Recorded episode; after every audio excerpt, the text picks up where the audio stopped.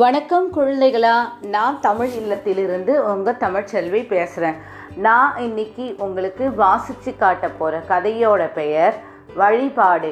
இந்த கதையை எழுதினவங்க எழுத்தாளர் மணிகண்டன் அவர்கள்.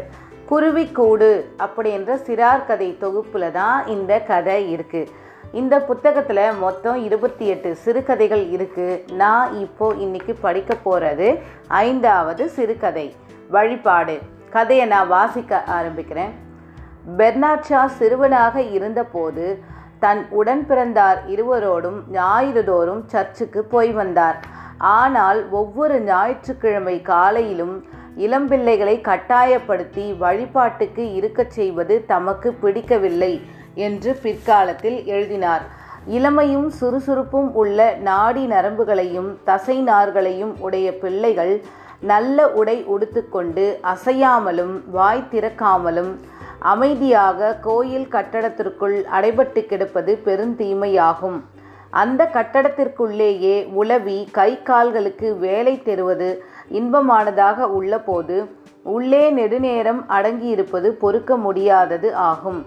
அதனால் உணர்ச்சியுள்ள இளைஞர்கள் தமக்கு உரிமை கிடைத்த போது வளர்ந்து பெரியவர்களான போது கோயிலுக்கு போகாமல் நின்றுவிட துணியும்படி ஆகிறது என்று குறிப்பிட்டார். படிப்பதில் ஆர்வம். சிறுவன் ஷாவுக்கு கதை நூல்களை படிப்பதில் ஆர்வம் இருந்தது. ஒருமுறை கிராமத்தில் இருந்த சித்தியின் வீட்டிற்கு சென்றிருந்த போது அங்கே அராபிய இரவுகள் என்னும் கதை புத்தகத்தை கண்டார். நாள்தோறும் பொழுது விடிந்து சிறிது ஒளி வந்தவுடனே படுக்கையிலிருந்து எழுந்து உட்கார்ந்து புத்தகத்தை நெடுநேரம் படித்து கொண்டிருப்பாராம். நேரம் ஆயிற்று என்று அழைக்கப்படும் வரையில் படிப்பதில் மூழ்கியிருந்தார். இதை ஒரு நாள் கண்டுபிடித்த சித்தி அதை எடுத்து மறைத்து வைத்து விட்டார்.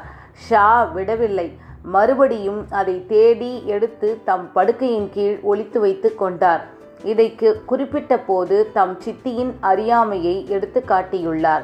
அந்த சித்தியே அவரை அந்நாளில் ஒரு குதிரையின் மேல் வற்புறுத்தி சவாரி செய்ய விட்டார். ஷா அஞ்சி அஞ்சி குதிரை மேல் இருந்தவாறு நடுங்கிச் செய்வது அறியாது திகைக்கிறார். நாட்டுப்புறத்து மக்கள் இவ்வாறு சிறுவர்களின் உடம்பில் முரட்டுத்தன்மையை வளர்க்க தயங்குவது இல்லை. ஆனால் உள்ளத்தை கொழையாக்கி வருகிறார்கள். அஞ்சாத செயல்களை பற்றிய பேச்சுக்களை அவர்களிடம் எந்நேரமும் கேட்கலாம். ஆனால் அஞ்சாமல் என்னும் எண்ணங்களை பற்றி அறியவே முடியாது. உடலால் முரடராகவும் உள்ளத்தால் வெள்ளியராகவும் வளர்க்கவே அவர்களால் முடியும் என்று எழுதினார். போக்கிடம் இன்றும் நம் கிராமத்து இளைஞர்கள் வாழ்க்கையில் முன்னேற நகரத்திற்கு ஓடிச் செல்வதை வழக்கமாக கொண்டிருக்கிறார்கள். அதுபோல் ஷாவும் தனது கிராமத்திலிருந்து லண்டனுக்கு தாம் சென்ற காரணத்தை எழுதுகிறார். அப்போது கலைத்துறையில் முன்னேற்றத்தை நாடிய அயர்லாந்துக்காரர் ஒவ்வொருவரும் அயர்லாந்தை விட்டு வெளியே செல்வதை முதல் கடமையாக கொண்டிருந்தார்கள். விஞ்ஞானமோ இசையோ என் கலையாக இருந்தால் பெர்லினுக்கோ லிப்சிக்குக்கோ சென்றிருப்பேன். ஓவியமாக இருந்தால் பாரிஸ் நகருக்கு சென்றிருப்பேன். சமயக்கலையாக இருந்தால் ரோம் நகருக்கு போயிருப்பேன். என் கலைக்கருவி ஆங்கில மொழியாக இருந்தது. அதனால் லண்டன் தவிர வேறு போக்கிடம் எனக்கு இல்லை. கதை முடிஞ்சிடுச்சு.